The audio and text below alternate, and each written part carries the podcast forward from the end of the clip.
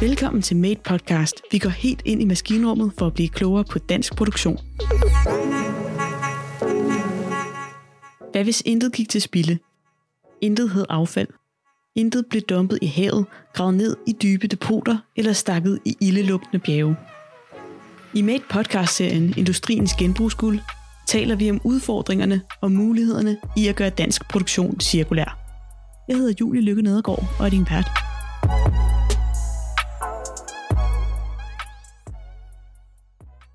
Man får cirka 5 gram guld ud af 1 tons guldmalm. Hvis du til sammenligning tager 1 tons printplader, om det er for telefoner, computer eller hvad for noget elektronik, så kan du uh, til gengæld få 575 gram guld ud af printplader. Det vil sige, at du kan få 115 gange så meget guld ud af skråt, end du kan fra jomfruelig guldmalm. Hvis det ikke er et, et argument for cirkulær økonomi, så ved jeg ikke, hvad, hvad er. Dette er Tim McAloon. Jeg arbejder på, øh, på DTU som uh, professor inden for uh, bæredygtighed, og det vi egentlig uh, laver uh, på DTU inden for cirkulær økonomi er, at um, vi er egentlig metodebygger. Vi laver metoder til alle mulige uh, typer produktudvikling og med bestemt fokus på bæredygtighed. I dag er inviteret ham og international chefkonsulent Marete Nørby med i studiet. Jeg er international chefkonsulent i MADE. MADE øh, står for Manufacturing Academy of Denmark, og der arbejder vi på at styrke danske produktionsvirksomheders konkurrenceevne. Det har noget at gøre med, at virksomheden skal være produktiv og fleksible og agile, men det har samtidig også noget at gøre med, at de skal være bæredygtige og efterhånden cirkulære. Jeg arbejder med de internationale forhold og internationale projekter, og herunder et meget spændende EU-projekt, Sea Voucher, som vi nok kan komme tilbage til. Velkommen til begge to, og tak fordi I vil komme. Det var dejligt. Øhm, vi kommer til at tale om både bæredygtighed og cirkularitet. Og Tim, hvis du her til at starte med kan fortælle os, hvad er forskellen på de to? Ja, hvis vi tager bæredygtighed først. Altså bæredygtighed, som de fleste af os ved, er egentlig uh, ofte omtalt som tre dele. Det er både det miljømæssige bæredygtighed, det sociale bæredygtighed, og den økonomiske eller forretningsmæssige bæredygtighed. Hvis vi så kigger på det miljømæssige bæredygtighed, som er ofte det, som sammenlignes uh, med cirkulær økonomi. Miljømæssig bæredygtighed, det er omkring en, en helhedsbetragtning om, uh, hvad der egentlig er, er vigtigt at fokusere på i forhold til for eksempel kemikalier, energiforbrug, materialeforbrug, uh, CO2-udslip osv. Cirkulær økonomi, det er en del af bæredygtighedsbegrebet, men udgangspunkt er måske lidt, lidt anderledes, lidt mere specifikt omkring af ressourcerdelen af det. Man fokuserer på, kan man få skabt mere værdi med færre ressourcer. Netop det her fokus på ressourcer, altså cirkulær økonomi, nu hvor det er en lille smule forskelligt for bæredygtighed, og bæredygtighedsagendaen har jo været der længe, men nu er vi altså begyndt at kigge mere på ressourcer. Er det fordi, at vi klodens ressourcer er ved at slippe op, eller hvor er det, at det, det her fokus er kommet? Ja, altså til dels er det. Altså, vi bliver flere og flere på jordkloden, og øh, det er nogle ressourcer, som er ved at slippe op. Øh, så det er svaret er ja øh, til dels. Men den anden del af det svar er, at øh, når vi tager ressourcer og bearbejder dem og laver dem til produkter, så bruger vi en masse energi og en masse vand og en masse kemikalier osv. Så, videre. så hvis vi kan minimere den forbrug af ressourcer så meget som muligt, så har vi en uh, direkte uh, effekt på alle de andre miljømæssige uh, effekter. Hvor stort er fokus i dag på bæredygtighed og cirkularitet i produktionen? Det er kæmpe interesse for, for cirkulær økonomi og bæredygtighed i det hele taget i øjeblikket. Så den ene dag efter den anden kommer uh, virksomhederne med deres 2030 uh, øh, bæredygtighedsmål, hvor på en eller anden måde er cirkularitet uh, en del af de mål, de har. Så vi ser en, for, for virksomheder en, en stor interesse, en stor uh, bevågenhed for de muligheder, der egentlig er. Og hvis du ser lidt tilbage i tiden i forhold til nu, hvornår begyndte den her øh, voksende fokus? Det, der egentlig er sket, er, at man anser bæredygtighed og cirkulær økonomi som værende muligheder for at drive virksomheden videre i øh, innovationsretning, og ikke bare en compliance og, og, og lovgivningsmæssig øh, øh, retning. Altså at, at man egentlig ser nu øh, nye øh, forretningsmuligheder for, for, for cirkulær økonomi. Så der begynder også at være økonomi i cirkulær ja, økonomi, kan man sige, sikkert, eller hvad? Sikkert. Og til dit spørgsmål, jeg, jeg tænker, de sidste øh, 4-5 år øh, er den øh, opmærksomhed blevet skærpet. Og Marete, hvordan har du set udviklingen inden for cirkulær økonomi og, og bæredygtighed i forhold til produktionen? For 5-7 år siden, der var bæredygtighed og til dels cirkulær økonomi nok på dagsordenen hos øh, store produktionsvirksomheder. Men der var ikke mange SMV'er, altså små og mellemstore virksomheder, der overhovedet talte om øh, bæredygtighed, for slet ikke at tale om cirkulær økonomi. Så det var ikke en prioritet, som jeg ser det ud i verden. I dag er det anderledes, øh, og jeg har en idé om, at man parallelt med stigende omtale af FN's øh, verdensmål, øh, faktisk i de sidste år er blevet opmærksom på, at øh, bæredygtighed ikke kun er en omkostning og krav, men rent faktisk en indtjeningsmulighed. Øh, så vi ser nu, at øh, små virksomheder bestemt også har øh, bæredygtighed og sågar cirkulære mål med i deres forretningsstrategier. Jeg tror også, det er vigtigt at sige, at når vi snakker om, at øh, der er flere, så er det jo stadigvæk ikke flertallet. Øh, min vurdering er, at øh, der er flere og flere, der taler om det, og der er flere og flere, der gør noget, og flere kommer til. Men der er et godt stykke vej til, at det er normalen. Men cirkularitet er på dagsordenen, og det skaber innovation.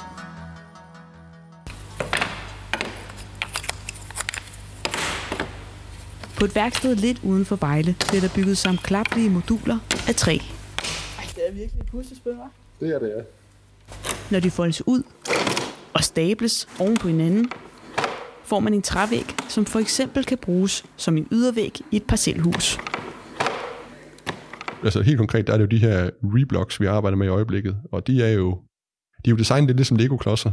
Du kan bygge dem op, tage dem fra hinanden igen, og lave noget helt nyt med de samme klodser igen.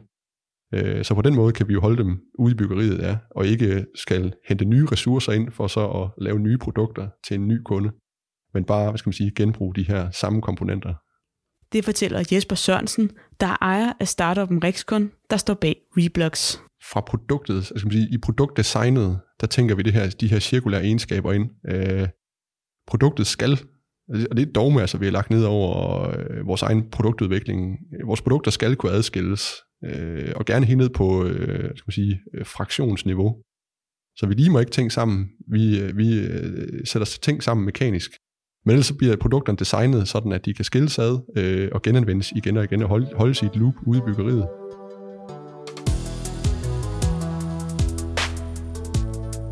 Med Reblox kan vi altså bruge færre ressourcer og komme tættere på en cirkulær hverdag. Men den cirkulære forretningsmodel bag er en svær nød at knække. Derfor får Rexcon hjælp fra et EU-projekt ved navn Sea-Voucher. Og det projekt ved Marete Nørby alt om. Sea-Voucher er et EU-projekt, der har til formål at øh, støtte små og mellemstore virksomheder, altså de her SMV'er, i at udvikle forretningsmodeller og forsyningskæder, som er tilpasset den cirkulære økonomi.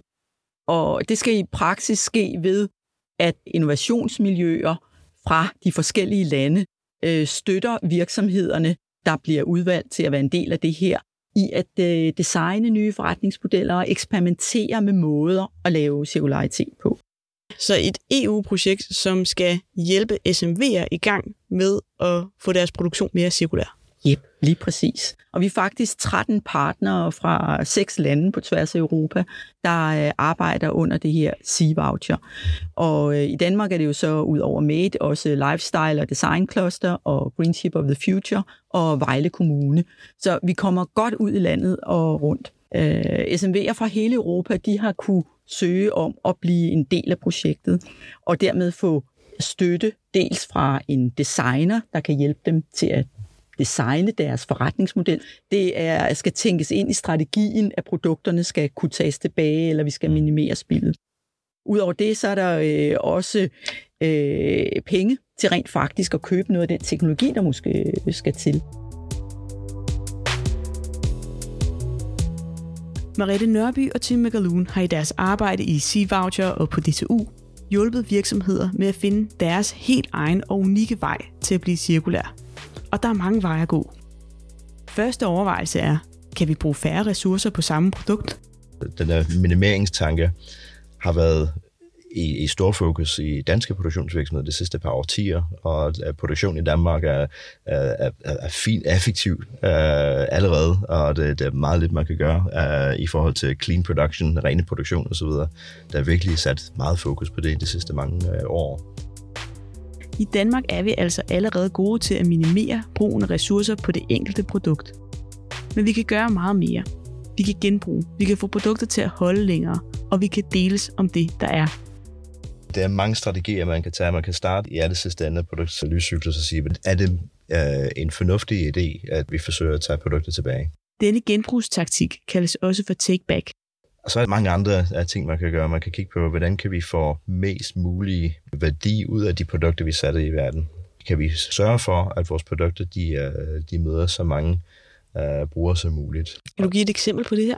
Jeg vil egentlig give et eksempel i forhold til det, som, som man inden for faget kalder for strukturel uh, spild. Det er så omkring uh, de produkter, vi ejer, men ikke bruger særlig meget. Um, og det kan være en bygning, det kan være en bil. Og øh, det er utroligt, hvor, hvor få procent af en bils levetid egentlig er brugt til at køre folk fra, øh, fra A til B. Det er cirka 94 procent af tiden, hvor bilen egentlig står stille af sin levetid. Altså deleøkonomien er, er blevet en stor ting. Og det er ikke bare inden for det private marked, altså, det er også øh, dele af systemet inden for industriproduktionen for, for business-to-business-brugere øh, også. Uh, så det kan være mange ting. Kontorbygninger, universitetsbygninger, de står enormt mange af deres levetidstimer uh, ubrugt produkter, uh, og det, det kaldes for strukturelt spil, fordi altså, det er ting, som står der til rådighed, men ikke bliver, bliver benyttet. Marite, hvor mange danske SMV'er har arbejdet med de her forskellige strategier til at opnå bæredygtighed og cirkularitet under Sea-Voucher? Danmark har været ret godt repræsenteret, så ud af de 12 SMV'er, der har været valgt til det her cirkularitetsprogram, der er faktisk tre danske virksomheder med. Øh, Tyrmotools, øh, Rixcon og Nordfos. Hvordan har de så øh, kunnet arbejde med at gøre deres produktion mere cirkulær? Jeg kunne jo lægge ud med Tyrma Tools, som nogen måske allerede kender, øh, fordi de var mm, en værktøjsproducent, der forholdsvis tidligt fandt på, at man kunne 3D-printe værktøjer. Mm. Så det i sig selv er jo ret interessant. Og i øh, den her sammenhæng, der er det spørgsmålet om, at de her værktøjer, når de egentlig var udtjent, kunne man så ikke bruge dem? Og det projektet går ud på, det er, kan man øh, crunche de her værktøjer, sådan at øh, man kan bruge metallet og få ind i processen øh, som nyt materiale. Ja, så der har vi noget, noget take-back, hvor det så er materialet, der bliver genanvendt, øh, og ikke nødvendigvis komponenter eller hele værktøjet, men bare materialet i, i sig selv. Ja. Et, et andet eksempel øh, er Rexcon, der laver øh, byggeelementer. Øh, og Rexcon har vi allerede mødt. Både dem og Turma Tools kan du høre meget mere om i de kommende afsnit af Industriens Genbrugsguld. Men for nu skal du blot læne dig tilbage. Vi skal til at tale om, hvor meget guld der er at hente i skråt. Du lytter til Made Podcast. Nu har vi jo snakket også om, at øh, der er kommet her inden for de sidste fire år, mener jeg, jeg sagde, et nyt fokus på bæredygtighed og øh, cirkulær økonomi i produktionen, også fordi at det lige pludselig økonomisk kan betale sig. Hvordan kan det være, at det er nu, at det økonomisk kan betale sig? Jeg kunne måske sige, at der faktisk også inden for de sidste 5-6 år er blevet meget bedre systemer til dataopsamling. Mm. Og det gør, at det er blevet nemmere at se, hvad er det, hvordan er økonomien, både den miljømæssige øh, og den pengestrømsmæssige, i hvordan vi producerer på en måde. Og hvis man så skruer på eller laver simuleringsmodeller for, hvad vil der ske, hvis vi gjorde det på en anden måde. Der er den dataopsamling på produktionsudstyret. Det gør det lettere nu at se besparelsespotentialet, og det tror jeg er vigtigt at have med, sådan på den rene øh, regnetekniske. Og vi har teknologier, som gør, at vi kan opsamle og minimere ting, som man ikke kunne tidligere. Så vi får hjælp øh, fra teknologisiden i at kunne gøre det, som specielt forskere tidligere har, længe har sagt, jamen det kan godt betale sig, men som man på virksomhederne måske har været lidt mere nølende med at, øh, at købe ind til. Hvis jeg må tilføje, altså det er også en, øh, en del øh, fordele og en del af potentiale i at tænke cirkulært. Jeg tror også, det er derfor, at den er blevet så populært et øh, begreb, og ikke bare begreb, men strategi for, for virksomheder. Hvis jeg må komme med et eksempel, det er sådan, at, at uh, i 2017, uh, øh, blev det genereret 44,7 millioner tons elektronikaffald på verdensplan.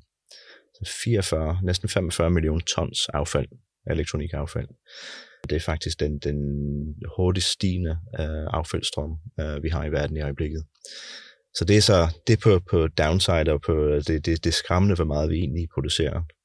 Hvis vi kigger på, hvor meget af det egentlig bliver øh, genbrugt, recyclet på, på ansvarlig vis, 20% af de 45 millioner tons affald bliver genbrugt på ansvarlig vis. Det var faktisk lidt en overraskelse for mig, at det var så højt, men hvis du tænker omvendt, 80% bliver ikke genbrugt på ansvarlig vis. Og 80% af det 45 millioner tons bliver øh, genbrugt på den sorte marked. Den bliver øh, sendt ned til, til øh, øh, nogle store markeder i Nordafrika og brændt af, hvor man kan få nogle af materialerne tilbage, men på åbne bål, hvor folk øh, forgifter sig selv. Og det er uansvarligt og ikke acceptabelt, at man gør det. I 2017 lavede NGO'en Basel Action Network en stikprøve, hvor de satte tracker på 314 udtjente elektronikenheder i EU. Heraf blev 3,5 procent sendt til U-lande, primært Afrika. Måske lyder det ikke så meget, men med knap 45 millioner tons elektronikaffald på verdensplan, hober det sig hurtigt op. Hvis du kigger på den positive side af det samme, hvad er der for egentlig for, for noget, der er, potentiale i uh, alt det elektronikaffald? Det er estimeret, at der er 11,5 milliard dollars potentiale i smartphone recycling alene om året. Det er virkelig en forretningsmæssig uh, mulighed uh, at, uh, at tage fat uh, på. Kun, kun for, for, for smartphones. Um, og den sidste lille fun fact, eller øh, øjenåbne måske, er, at hvis du tager en tons guldmalm, hvor meget guld kan man få ud af det der guldmalm? Det er estimeret, at man får cirka 5 gram guld ud af 1 tons guldmalm. Hvis du til sammenligning tager 1 tons printplader, om det er for telefoner, computer eller hvad for noget elektronik, hvis du tager 1 tons så kan du øh, til gengæld få 575 gram guld ud af printplader. Det vil sige, at du kan få 115 gange så meget guld ud af skrot, end du kan fra jomfruelig guldmand. Hvis det er ikke et, et argument for cirkulær økonomi, så ved jeg ikke, hvad, hvad er. Og jeg tænker, sådan nogle undersøgelser, de er virkelig gode øjenåbnere, og det kunne være spændende at lave endnu flere af dem for forskellige materialer, fordi guld er det ikke, det er ikke den eneste øh, ademateriale, vi har i vores telefoner. Vi har faktisk øh, næsten hele den periodiske system i vores lomme, når vi går rundt med, med øh, der, telefonen i lommen. Så der er enormt meget potentiale inden for elektronik alene. Hvis det er sådan en uh, guldmin at kaste sig ud i, og uh, genbruge elektronikaffald for eksempel, hvordan kan det så være, at der ikke er nogen, der har rigtig gået i gang med det endnu?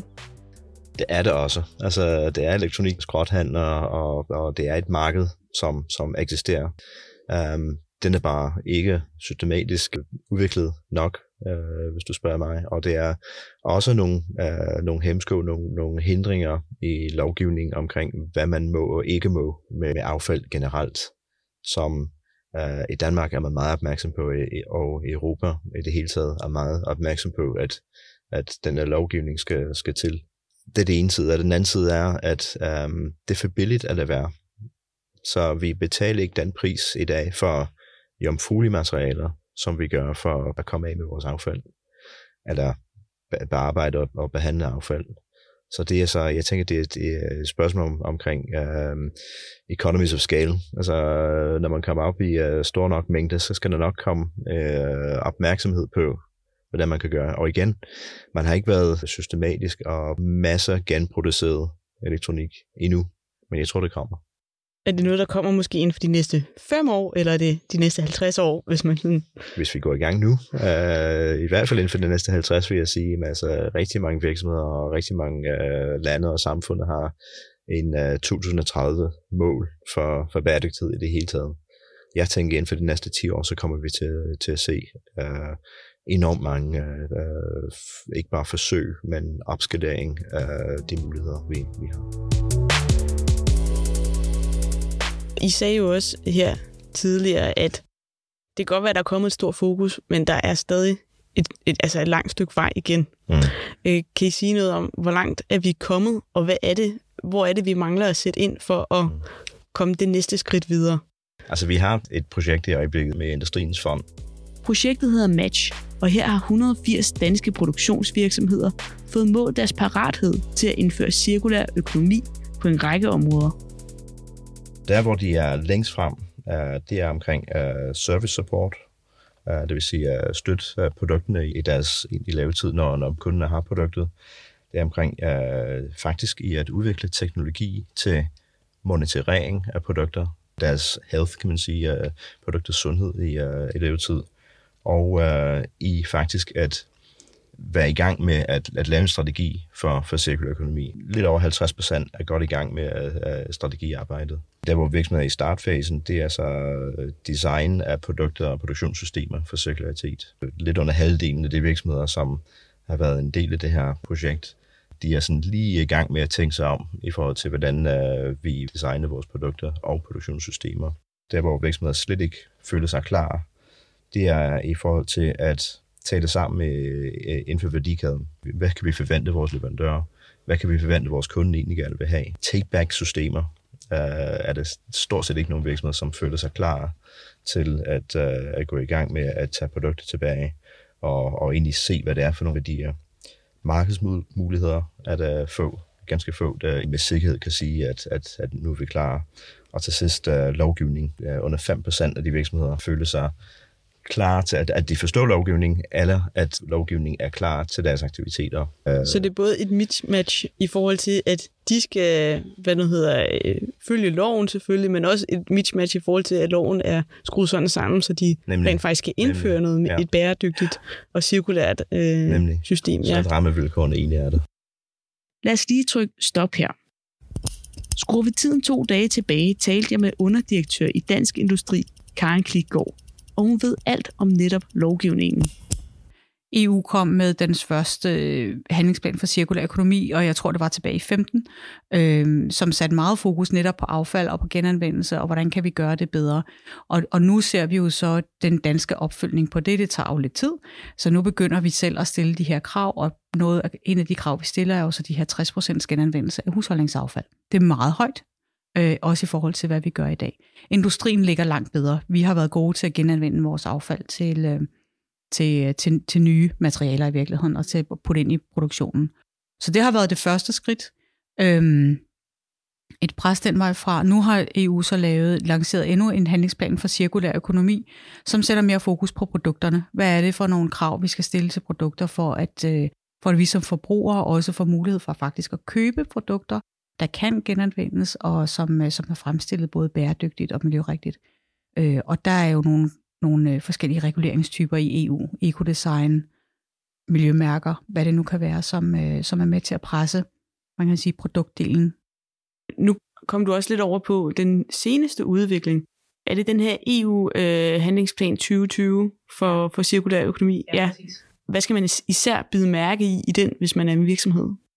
Der er trædesten, vil jeg kalde det, fordi hvordan det bliver udmyndtet præcis, det ved vi ikke endnu, men trædesten til at stille krav til design af produkter. For eksempel, lad os tage en computer. Hvis vi skal kunne genanvende de metaller og alt, hvad der er inde i en computer, så kræver det, at den ikke er limet sammen, fordi det er virkelig svært at adskille. Øhm, jeg er sikker på, at der er nogen, der sagtens skal finde ud af det alligevel, så det er bare et eksempel på at sige, at der kommer nogle krav til, hvordan man kan adskille produkter, så man kan reparere dem, så man kan tage produkter eller tage delmaterialer ud af det og sætte noget nyt i, men også så man kan genanvende de materialer, der er i det. Det ved vi kommer. Vi ved ikke, hvilken form det får, men vi ved, det kommer. Øh, der er øh, sat fokus på nogle værdikæder, hvor vi skal gøre det bedre.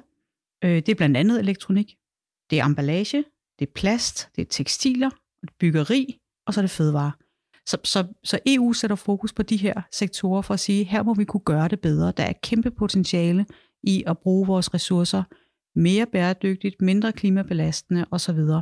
Øhm, så der kommer vi også til at se en række tiltag. Det første, der kommer til at ske i Danmark på tekstiler for eksempel, er et krav om, at man skal udsortere tekstil i husholdningerne, når det bliver til affald. Så der kommer til at ske nogle ting, som, som selvfølgelig presser øh, markedet.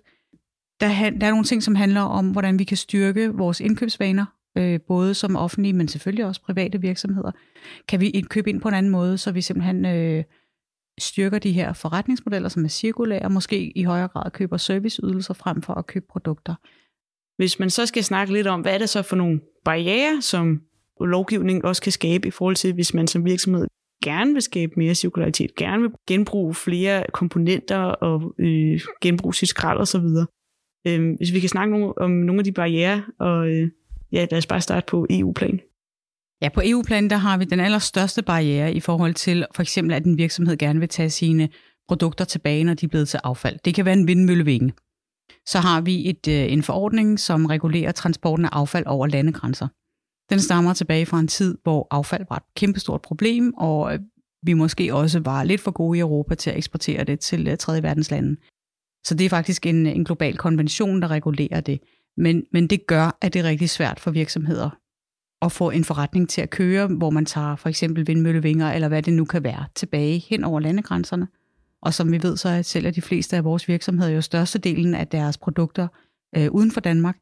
Så, så, så det er en kæmpe hindring, og heldigvis står den på EU-kommissionens arbejdsprogram, så vi, øh, vi regner med, at de går i gang med at kigge på det. Hvis vi kigger ind mod, øh, mod øh, ej, det er måske en mere generelt, både EU og Danmark, jeg tror, den største forhindring er sådan set forbrugerne, altså enten os, eller institutioner, eller andre virksomheder. Det der med, at vi skal købe ting på en anden måde. Vi skal købe en ydelse, vi skal købe en, øh, vi skal købe adgang til en bil, eller adgang til øh, værktøj som forbruger. Det kan man jo også gøre som virksomhed. Øh, der kan du jo godt lege dine, dine robotter ud, for eksempel. Øh, og så er spørgsmålet så, om man som øh, den, der skal bruge robotten, er klar til det. Og hvad med barriere i dansk lovgivning? Vi har haft svært ved at leve og få bedre øh, genanvendelses, øh, altså få, få brugt vores affald igen til genanvendelse. Og noget af det har øh, ligget i, at vi, øh, at kommunerne havde adgang til at sortere, som de ville, øh, og også øh, faktisk at køre, køre det næsten, hvorhen de ville. Så, så der, har været, øh, der har været nogle barriere der.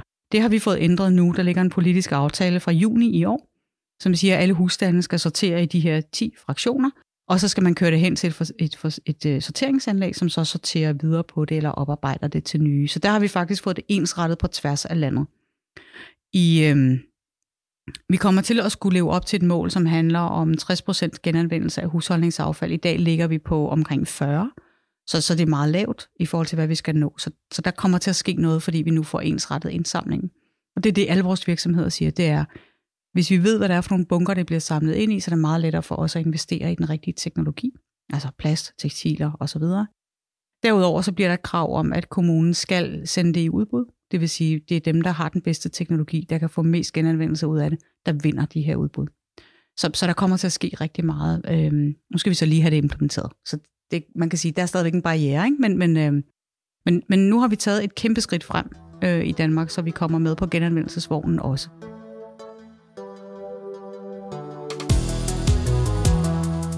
Der er altså fremskridt i sigte, men det er ikke kun loven, der udfordrer, hvis en produktion skal blive cirkulær.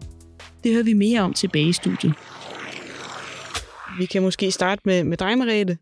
Hvad synes du er de største udfordringer i at kunne få sådan en take-back-model op at køre i en produktionsvirksomhed? En stor udfordring er, at man skal have mange partnere involveret.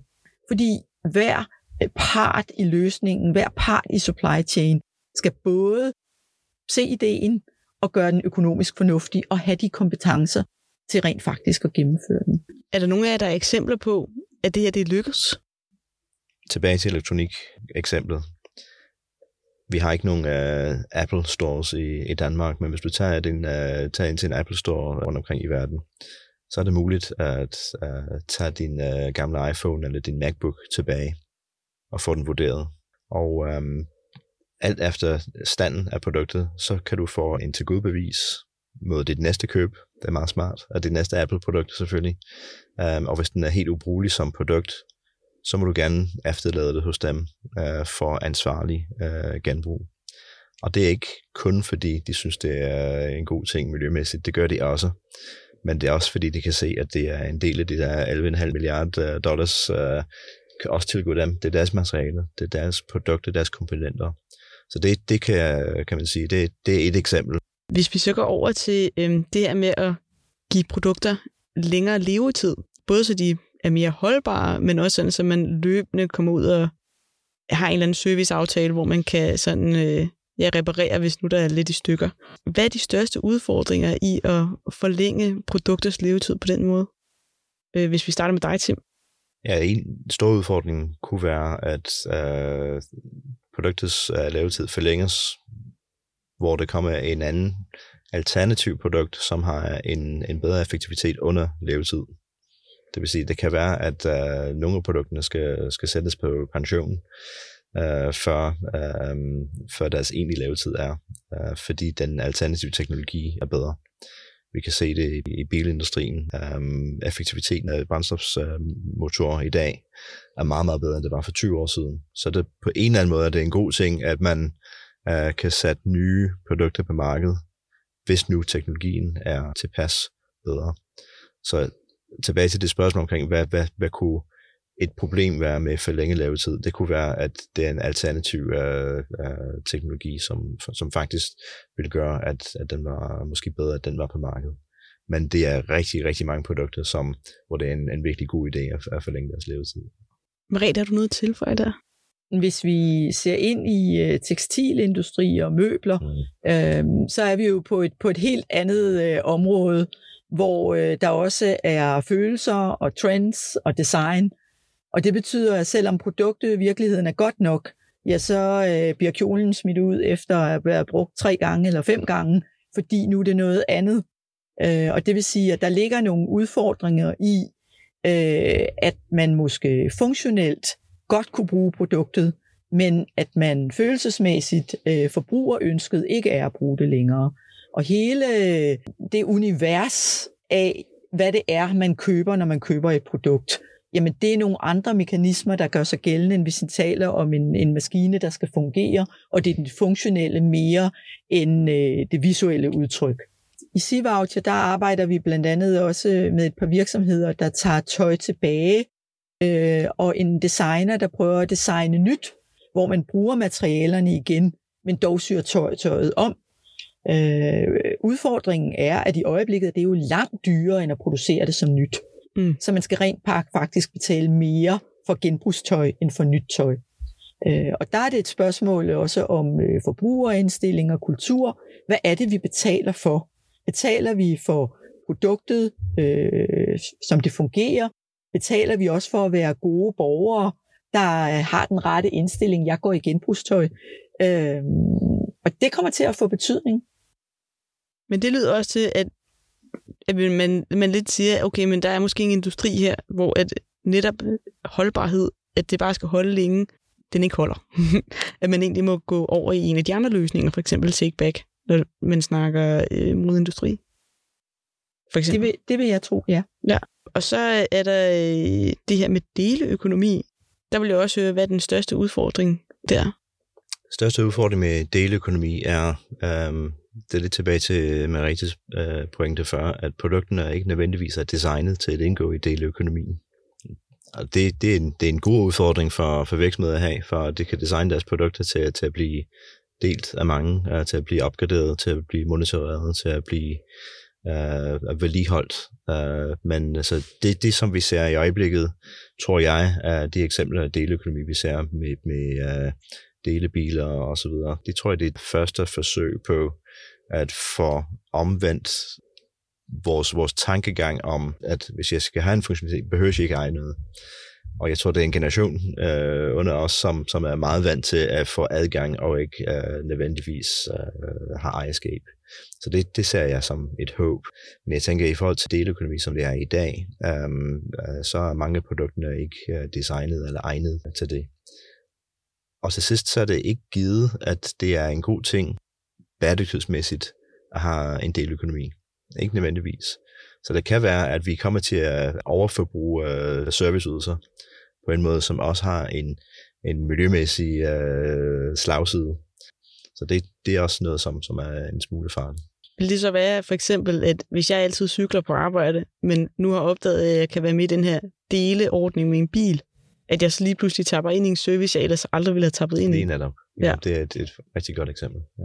Og hvis vi så kan tale en lille smule om, hvad er det for nogle råd, som I vil give virksomheder, hvis de gerne vil gå i gang med at få cirkularitet ind i deres produktion?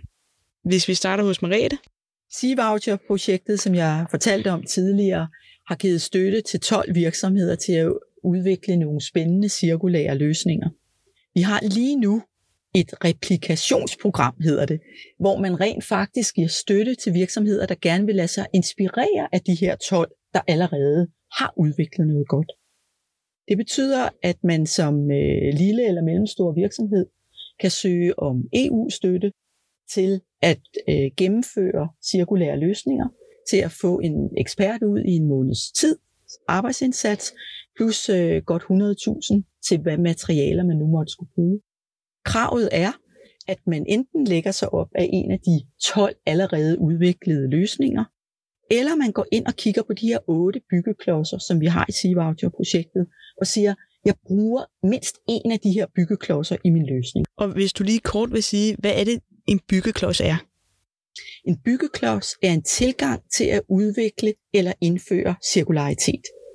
Et eksempel var symbiosen, hvor den ene skrald bliver til den anden skuld. Et andet eksempel er at mindske ressourceforbrug. Og således er der otte forskellige tilgange.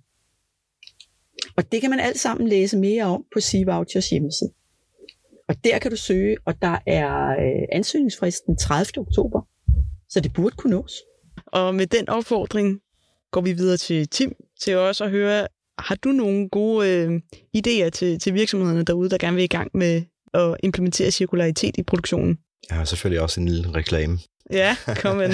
Men altså først, altså jeg tænker, det er vigtigt for virksomheder, at øh, som rigtig mange af dem nu er i gang med deres strategiprocesser øh, og bæredygtighedsstrategier, at, øh, hvordan man egentlig inkluderer cirkulær økonomi i deres strategier. Det er det ene ting, og det er ret vigtigt. Men det næste er, hvordan går vi fra strategi til handling? Så kommer tilbuddet. Det projekt, jeg nævnte tidligere, um, det giver en mulighed for, at man kan gå ind og helt kreditfrit lave en parathedsvurdering. Så får man set, hvor er det, vi er stærke i dag, og hvor har vi uh, behov for at sætte ind. Og når det kommer til den del af det, så har vi øh, samlet faktisk uh, over 70 værktøjer, uh, som igen uh, er, er frit tilgængelige hvis bare du har lavet en uh, parathedsvurdering, det er det, du betaler. Og det sidste, som, som det projekt egentlig gør, er, at den har tegnet nogle, det vi kalder for omstillingsruter, uh, hvor vi har taget nogle cases af virksomheder, som enten som vi har observeret, eller uh, som vi har hjulpet uh, igennem det her projekt. Og de ligger der som cases, uh, som man kan se, og så kan man se, hvilke værktøjer man også har brugt, og hvilke tilgang man har brugt der. Så den er, ja. en åben opfordring herfra.